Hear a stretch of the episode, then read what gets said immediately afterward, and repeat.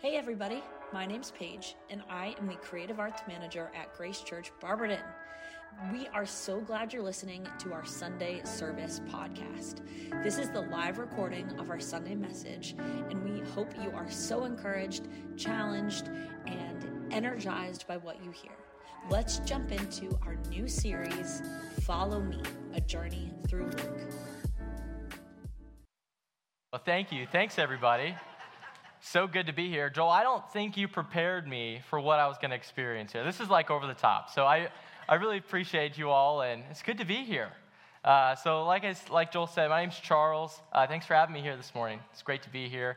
Uh, it's a privilege. I've actually, like Pastor Joel said, been working with them. We grabbed some coffee, just been talking about uh, kind of what's going on here, the series that we're in, and I'm really excited. I've really been pumped up these last couple weeks that I've been, as I've been preparing today, and I'm excited to share uh, something with you guys that God has put on my heart, right? As we've been kind of going through this, there's some things that uh, God's been doing inside me that really that's what I'm going to share with you guys all today. So I'm really excited. And I got good news.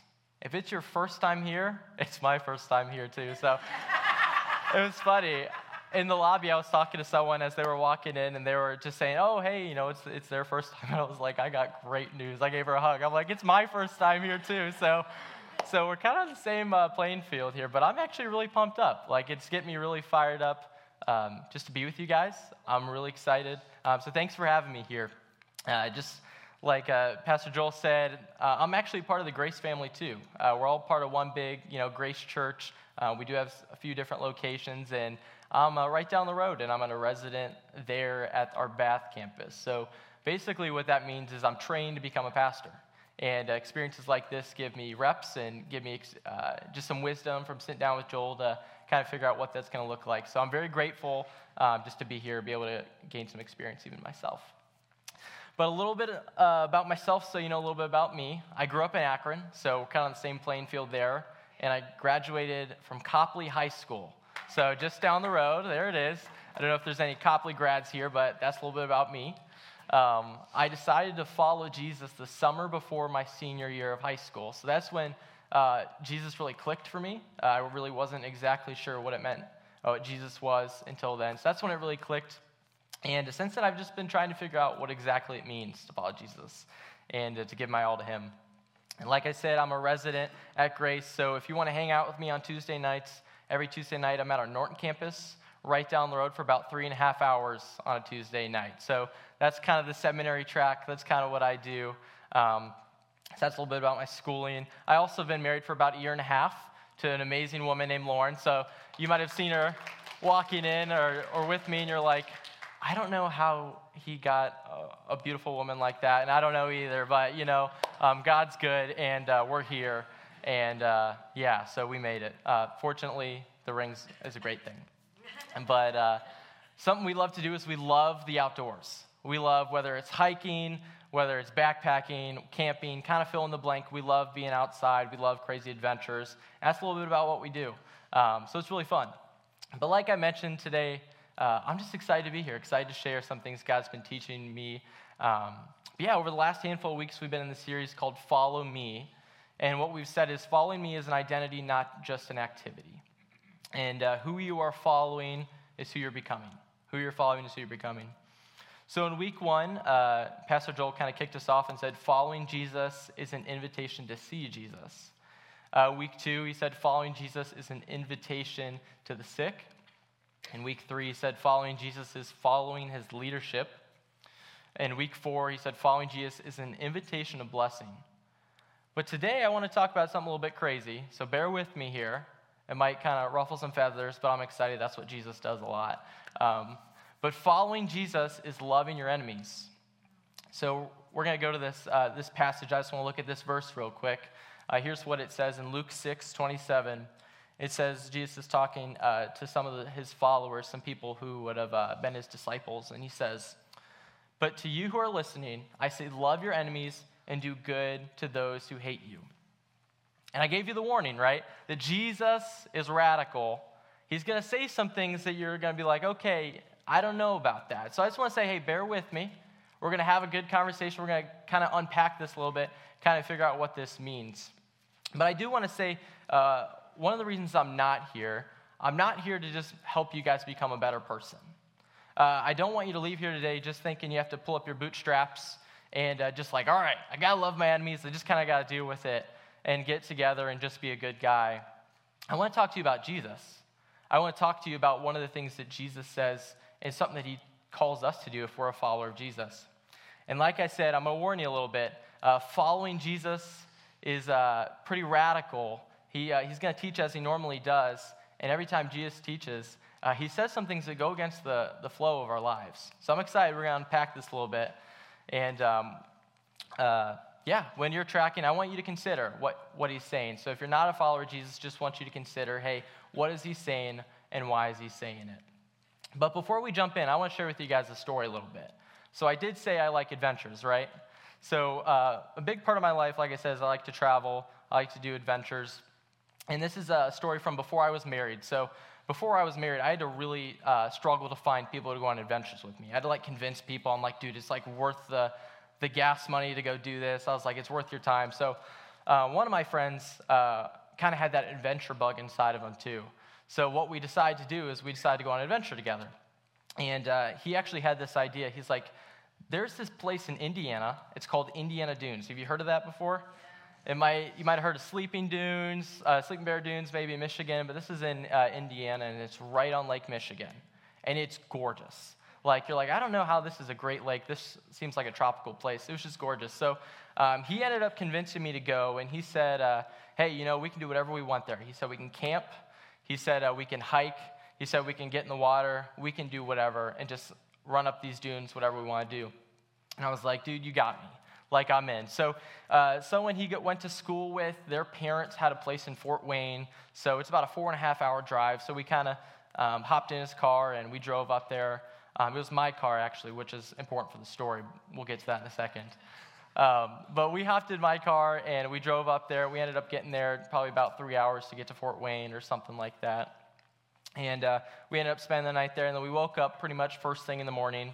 His friend's parents, you know, cooked us breakfast. They were, they were great. And um, so we drove up there and we got there and it was gorgeous. It was kind of like everything that you saw in the pictures, right? It was like the crystal blue waters. Uh, the sun was shining, nothing like this. And uh, it was just awesome. So we're, he's a runner, and I'm like, I like to run and be adventurous. I'm like, all right, we're just going to run up these dunes and just hike them all. And it was great. It was the best. We had such a good time. And uh, we're sitting on the dunes and we're just looking at the water and we're like, oh, it's so gorgeous. You can kind of see uh, this place uh, to the right. I forget what it's called. Um, but basically, it's like uh, there were tons of like uh, big buildings, big companies with the smokestacks. It's like super gross. Um, if you've been there, you know what I'm talking about. But on the other side, if on a clear day, you can actually see like uh, Chicago if it's clear. And w- him and I were sitting there, we were thinking, we're like, Chicago. Like we made it this far. I think Chicago is only like an hour and a half, two hours away from here. We're like, what if we did it? What if we just like left Indiana Dunes early and just drove over to Chicago? So we were like thinking about this. We're like, all right, what are we going to do? And we ended up doing it. So we got into my car, we drove to Chicago, and the second we like were on our way there, there was tons of traffic. So if you've ever been to Chicago, like, I don't know, I'm not excited to go back again. But, um, but we're like, all right, let's do that. We're like, we want to get that deep dish Chicago pizza. Like, there's something about like a deep dish. I'm like, we have to do this. So we're, we end up driving out there. And we get there, we overpay for parking. It was like $40. I was like, I knew I made a mistake. And there was traffic. And we probably overpaid for the pizza. It's funny because it was uh, Giordano's, but they just put one of those in North Canton. So I don't know how special it is. Um, but we were really pumped about it. So uh, we end up driving down there and we get there, we have the pizza and it's great. And towards the end, we hop back in the car and we're headed uh, back home. But we don't have a place to stay that night. So uh, with the additional trip to Chicago, added about an hour and a half. So we were looking at about six hours to get home. Now, if you know anything about Chicago traffic, you know that uh, towards the evening, uh, six hours becomes a lot longer. So we're sitting in standstill traffic. Wow, that was close. We're sitting in standstill traffic, and um, I'm like, yeah, it's gonna be a long time. You know, the GPS keeps going up and up. And um, I'm normally the type of guy who wants to drive no matter the cost. Like, unless I am actively falling asleep behind the wheel, I, I want to drive. So um, I told him I wanted to drive. So we're driving out, and I get to this point where I'm exhausted. Like, the sun's going down. I'm like, it is not safe for me to drive. I look over at my friend. I'm like, hey, would you drive? He's like, yeah, for sure. I was like, I just need to fall asleep. Give me like 15 minutes, quick cat nap, and I'll, I'll be back up. So we did that. And uh, uh, so I'm laying down in the passenger seat. I'm kind of reclined back, trying to get some shut eye real quick. And I wake up to uh, looking out the window and seeing my good friend flying down the highway. Like we're on 30 and we're going like 90 plus. This is my car. I, the, the car had um, like a speed. I don't. Some cars have like a speed uh, like limiter. It'll beep at you if you're going too fast. And it was at, set at 90 and it was going off. And I'm like, what is happening? So I'm like, dude, you need to slow down. And but he was like, ah, I'm okay. And so I kind of just fell back asleep. And uh, but I ended up waking up, and he is like aggressively driving around this other car. I'm like, what is happening? Why? And um, basically, what happened was the one car sped up pretty fast and got behind him. He didn't like it. Maybe he was slowing down. And he's the type of guy who's like, no, no, no, no, no. Don't you dare try and pass me. Don't be aggressive with me. So he like zooms in front of him. And then he's like, not letting them pass. I'm like, what is happening? I'm like screaming at him. I'm like, dude, why are you making this car like your enemy? Like, you were literally like, it's you and this car versus this car. This car is your enemy. And you were like fighting against it. So I get super frustrated with him. I'm like, dude, what's the big deal? Like, why are you getting so upset? Why is this car all of a sudden your enemy and why are you acting like this? So, all that being said, I made him pull over and um, basically screamed at him and was like, dude, don't ever do that my car again. I did say sorry because I was a little aggressive, but I did think it's really interesting how uh, so quickly this other car became his enemy. And the way he interacted with them was really fascinating. And uh, I'm sure this story sounds familiar. Some of you guys probably on your way to church made some enemies uh, as you drove here uh, a little late, but um, that's okay uh, because you made it here and we're good. Um, but it's really fascinating. If you were, as a kid, you might have heard this growing up. If someone hits you, hit them back, right? You heard that philosophy. If someone hit, hits you, hit them back. It's, it's so interesting. I think we're like wired, like from birth, to like create the people who are on our team and enemies. I think it's really fascinating. There's another part of our culture today that's uh, known as like cancel culture. So you might be familiar with that. If there's someone who posts something online that you don't like, you just like write them off and uh, you just like uh, tear them apart, really. You create enemies with it. Well, as a generation, we are more passionate about issues related to justice than ever, which is a big deal. Um, God's passionate about justice, but how do we think about the other side or the other people on the side of the fence? How do we interact with other people? Uh, God is passionate about justice. Like the Bible says that one day uh, Jesus will bring justice and he will make everything right again. There'll be no more injustices ever again. But how do we interact with people we don't get along with, people we consider enemies? Another way that this shows up is uh, the political polarization. Uh, I mean, you, you, think about it, no matter what side you'd be on, right? Jesus probably wouldn't be on either side. Um, we don't just disagree, we sometimes hate other people. Uh, think about whenever you're uh, driving next to someone with a bumper sticker you don't get along with. What's like your natural inclination? This thing is really fascinating to think through. And I was thinking about all these ideas together, and I think the general consensus is we're wired to love the people who are on our team and hate the people who aren't. Love the people who are for us and hate the people who aren't. Why would you love someone if they don't care about you at all? Uh, if they're not for you, forget about them. So why do we do this? I was trying to think about this. I was like, okay, we're so wired to do this. That's kind of why sh- that's why I wanted to share. Our natural inclination is to do this, but why is it like that? Um, have you ever thought about that? I think it actually makes sense because we've all been hurt by many people, whether it's recently, whether it's sometime in the past, we've been hurt by many people. Uh, and our enemies are often people who are against us. Like, that's a fair thing to say. Uh, whether it's this person or these people or someone I love who has hurt me our enemies are often hate us, and uh, we get scared, right? If we're like, if they're not for me, I have to defend for myself somehow. If we don't stand for ourselves, who will? Right? Have you ever thought that, ever thought through that? What's really fascinating is in Jesus' day, it was the same exact way. Uh, I kind of nerded out about this for a second, but there was a document that was found written within 100 years of Jesus' life. And it's a, kind of a scroll. They found it. It's an ancient document and it cons- contained like a set of religious uh, regulations ordering the members of this community group on how to live in this community. So it was like their law, their community guidelines. And um, the English translation of what was written says, At Qumran, the place where it was written, one was to love all the sons of light, fellow members of the sect, and hate the sons of darkness, people who weren't a part of the sect. Love the people who are for you, hate the people who aren't. Does that sound familiar? It's interesting. That same uh, thought process continued from Jesus' day and even is today. So, what do we do with this? Uh, Jesus is going to do something crazy with it. He's going to flip the script a little bit, and uh, it's going to make us a little uncomfortable. So, fair warning. And I think this is really hard to do.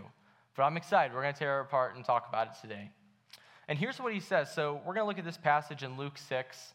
Uh, what he says, he's talking to some people who were already his followers talking to his disciples, people who like kind of agreed and said, I want to be on Team Jesus, I want to follow Jesus. And he gives directions for how to act as followers of Jesus. He's not given like commands like, you have to do this to be my follower. He's kind of showing them, if you want to be my follower um, and you want to be serious about it, why don't you do these things? Because that's what I do. So Jesus is going to say some wild things. So it'll be up on the screen for you too. Like I said, we're in Luke 6. If you want to follow along, you can just Google Luke 6 and it'll come right up. Um, but if you want to follow along on the screens, you can do that too. So I'm going to read a handful of these verses Luke 6, 27 through 36. Here it is. But to you who are listening, I say, love your enemies, do good to those who hate you, bless those who curse you, pray for those who mistreat you. If someone slaps you on one cheek, turn to them the other also. If someone takes your coat, do not withhold your shirt from them. Give to everyone who asks you, and if anyone takes what belongs to you, do not demand it back. Do to others as you would have them do to you. If you love those who love you, what credit is that to you? Even sinners love those who love them. And if you do good to those who are good to you, what credit is that to you? Even sinners do that. And if you lend to those from who you expect repayment, what credit is that to you? Even sinners lend to sinners, expecting to be repaid in full. But love your enemies do good to them, and lend to them without expecting anything back, then your reward will be great, and you'll be children of the Most High, because He is kind to the ungrateful and wicked. Be merciful, just as your Father is merciful. So, what is Jesus doing here? Think he's teaching his people who are already his followers a new way of living. He's showing his followers that they can live a different way. And I think it's really interesting. I don't think it's complicated. Like, whenever we're reading this passage, this isn't one where you're like trying to go back and you're like trying to figure it all out. Here's what Jesus says on how to live this new way of life to his followers He says, Love your enemies. Love your enemies. He says, Do good to those who hate you. Has someone ever uh, done something nice to you after you didn't do something nice to them? After you hurt them or something like that? You say mean comments, maybe like your spouse or uh, one of your good friends, and you say something that's like really mean, and they respond and they're like, uh, very nice. And you're like, ooh, I actually wanted you to like be mad at me so like I'd feel better about myself, but that's not how it worked. Jesus also says, bless those who curse you and pray for those who mistreat you, which is really fascinating, that prayer one, because prayer does a bunch of things for us. But one of the things that prayer does, whenever we pray for someone we don't like, it actually reorients our heart. It actually reorients our heart. It's really powerful. So Jesus continues, and uh, what does it look like? Like, what does he, he gives explanations on how to love your enemies and what that looks like. And here's what it says If someone slaps you, turn to them the other cheek also. If someone takes your coat, offer them your shirt. Give to everyone who asks. If someone takes, do not demand it back. And the golden rule, right? Do to others as you would have them do to you. And what does this communicate? I think Jesus is trying to help his people be set apart and make them different because no one does this. Like if you do any of this to anyone who you like don't know, or doesn't know you, they will kind of be super weirded out. That's like the person. Uh, that's like if um, my one friend who was driving in the car, the person who like he kind of cut off and was like blocking in, really bad. Um, but if that person just like was super cool with it and was like, you know what, uh, he's probably having a bad day or he's probably exhausted. Like whenever we respond with niceness, that translates something so different. Jesus kind of gives a commentary on what he's saying, and it'll be on the screen, this next part. Here's what it says If you love those who love you, what credit is that to you? That's easy, right? It's easy to love those who love you. If someone does something nice, you're like, yeah, I'll give them something back. And even sinners, sinners, it just means like people who don't follow Jesus, love those who love them.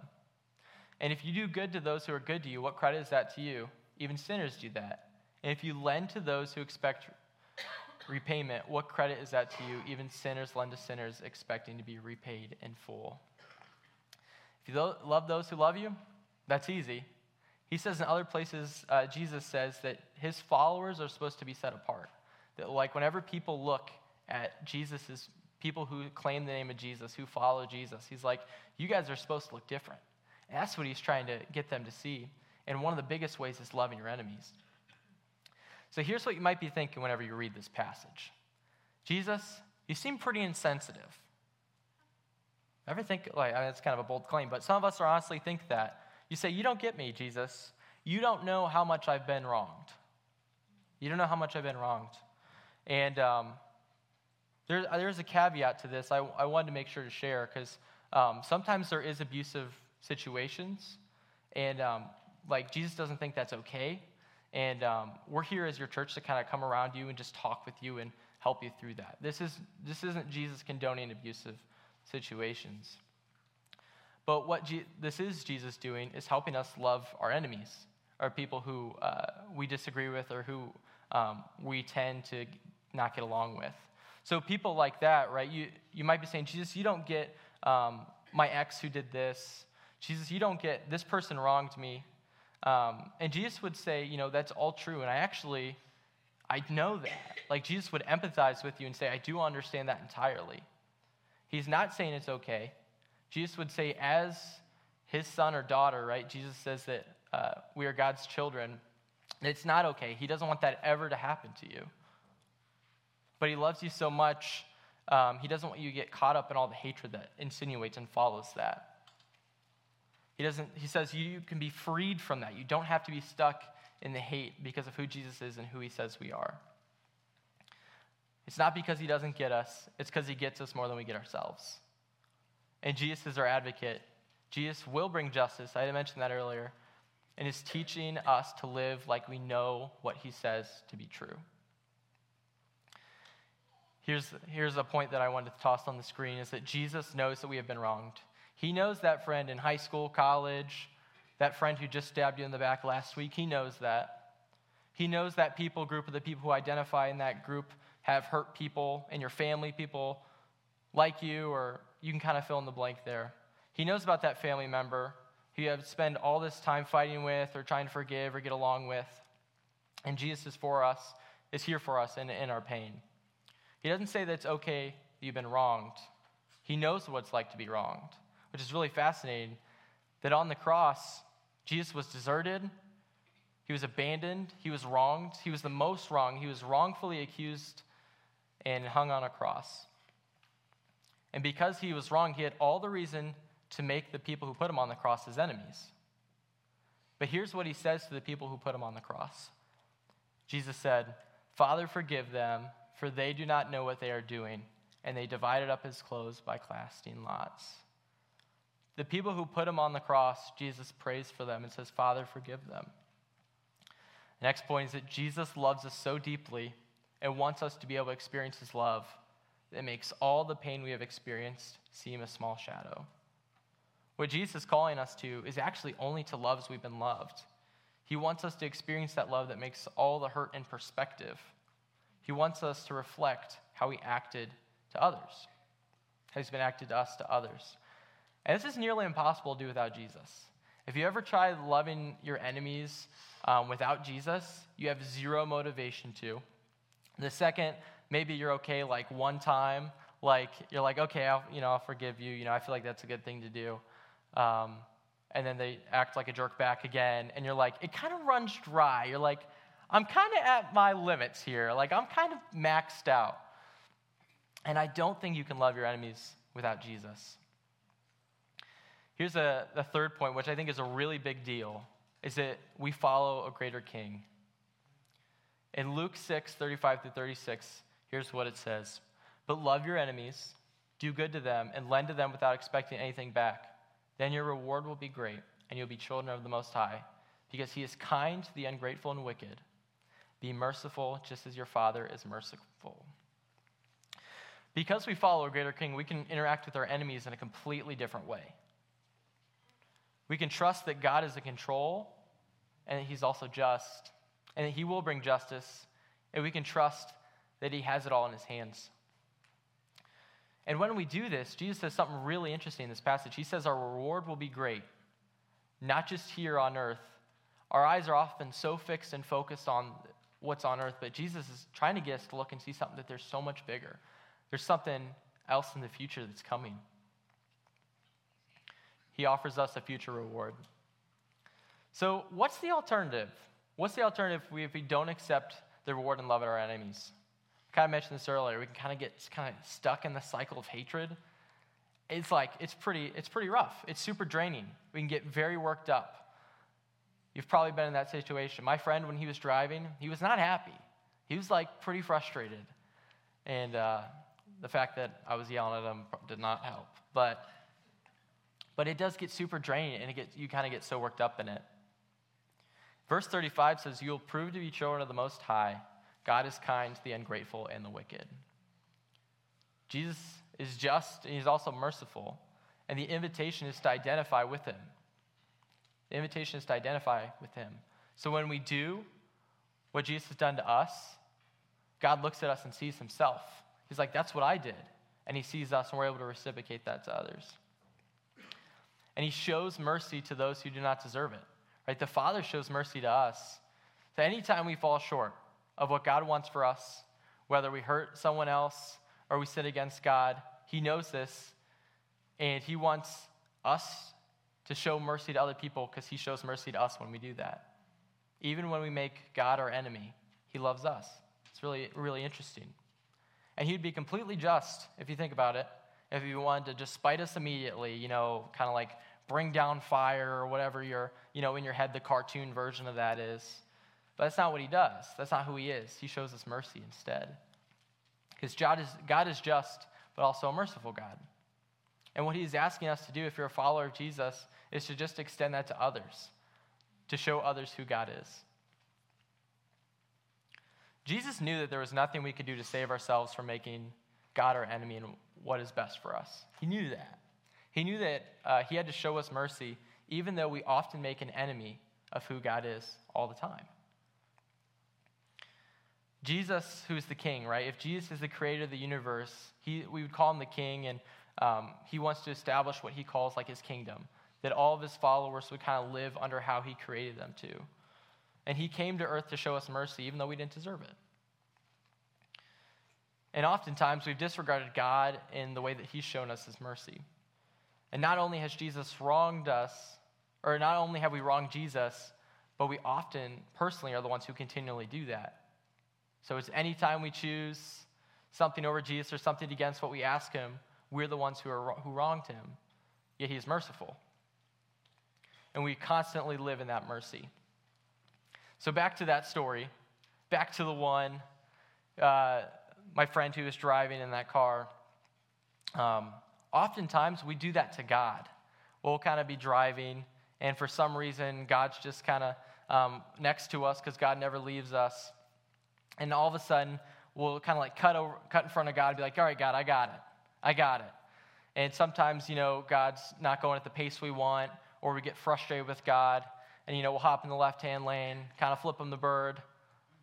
You know, something like that. You know, no, we might not actually do that, but that's like the, the way that we interact with God. And sometimes it's just because we get caught up and we miss out and we kind of don't understand what exactly um, God is calling us to or how to follow Him. But here's the thing whenever we disregard God, whenever we make God our enemies, He doesn't catch back up to us, ride our tail, right, and try to run you off the road.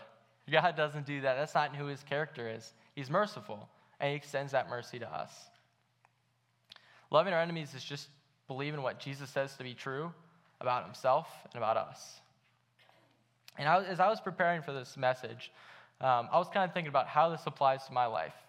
Because uh, whenever I do stuff like this, like God personally like works inside my heart and shows me some places that I need to, um, that I haven't given up to Him. And um, this is super hard for me. Like this whole conversation, I'm very justice focused.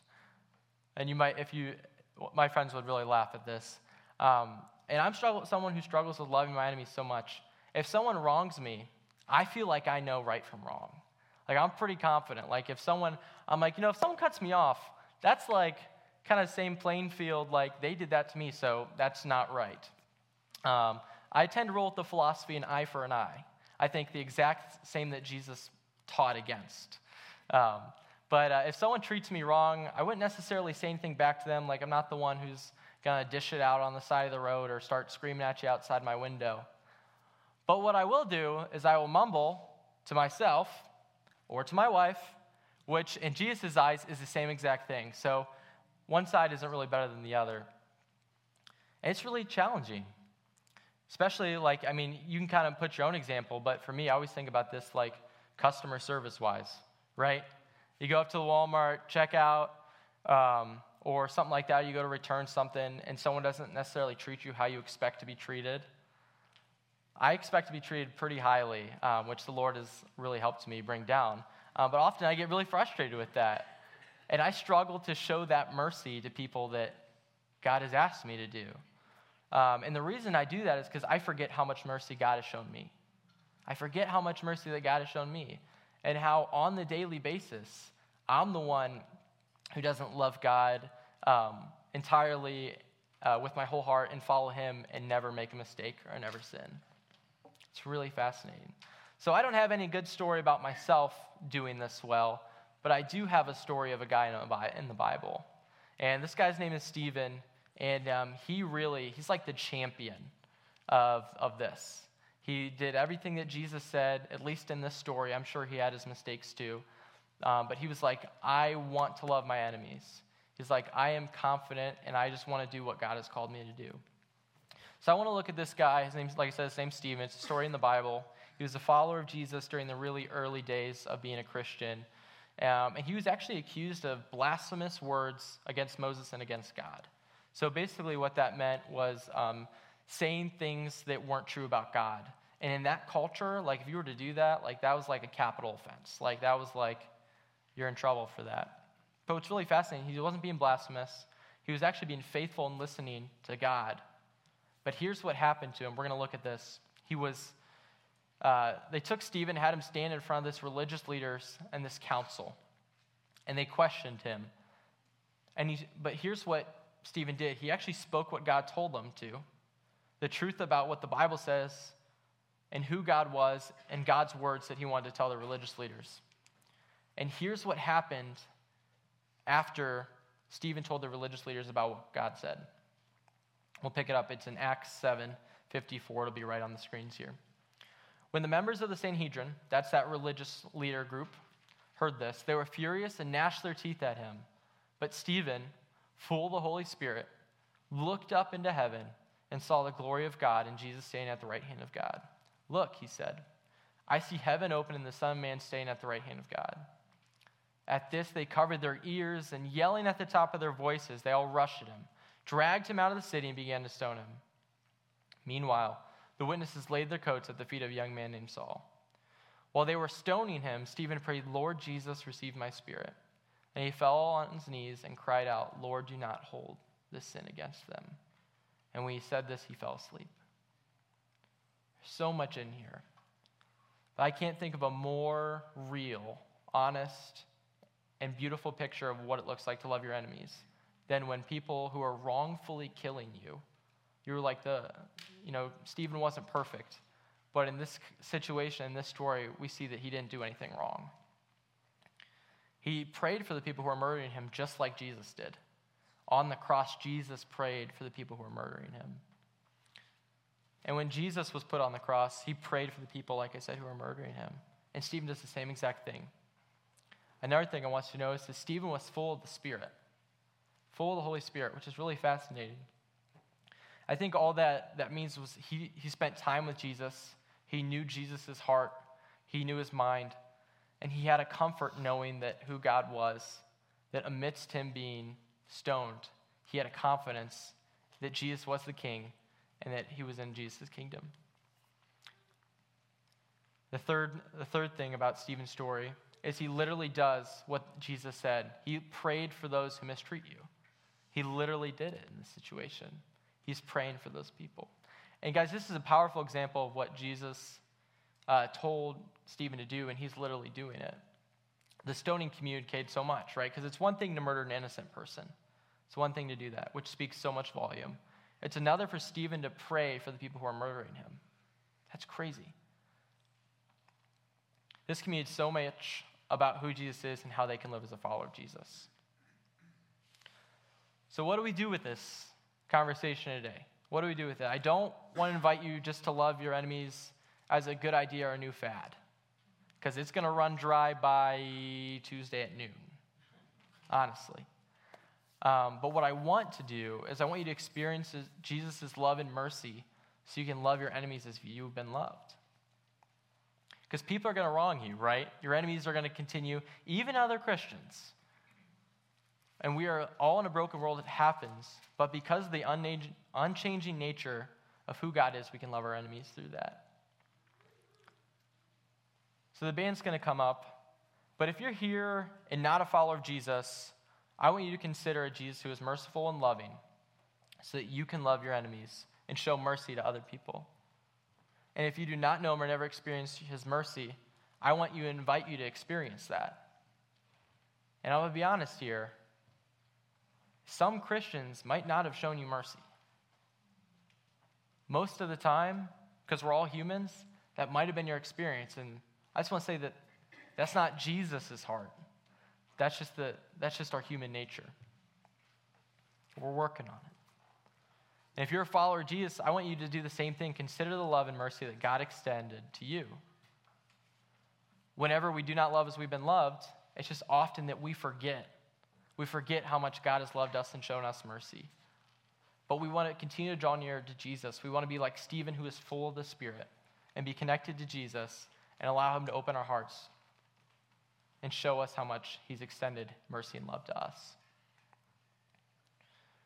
We're the ones who fly by God, remember? We're the ones who are on the road, just like my one friend. We're the ones who fly by God. But like I say, he doesn't catch up and try and get on our tail. He's merciful. So as I pray, I want to ask God to open up our hearts to how loving and how merciful He is. Jesus, Lord, thank you that you're loving and merciful to us, God, and uh, yeah, we don't deserve it, Lord. There's nothing that we've done and um, we deserve, Lord, but you're so good, and that's who you are. You extend us mercy um, just because you're good, and that's who you are. God, so we cling to that. Um, allow that to be the truth in our hearts. Lord, help us find that. Help us figure out what that means and what you've done for us. God, so thank you for who you are. Help us continue to trust in you and help uh, who you are just be motivation to love other people as you've loved us. In your name, amen.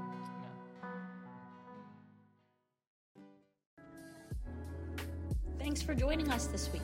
If you'd like to reach out and connect with us or hear more about Grace Church, you can head to barberton.gracechurches.org for more information. We meet in person at 10:30 a.m. on Sunday mornings at 629 Wesleyan Avenue in Barberton. Have a great day.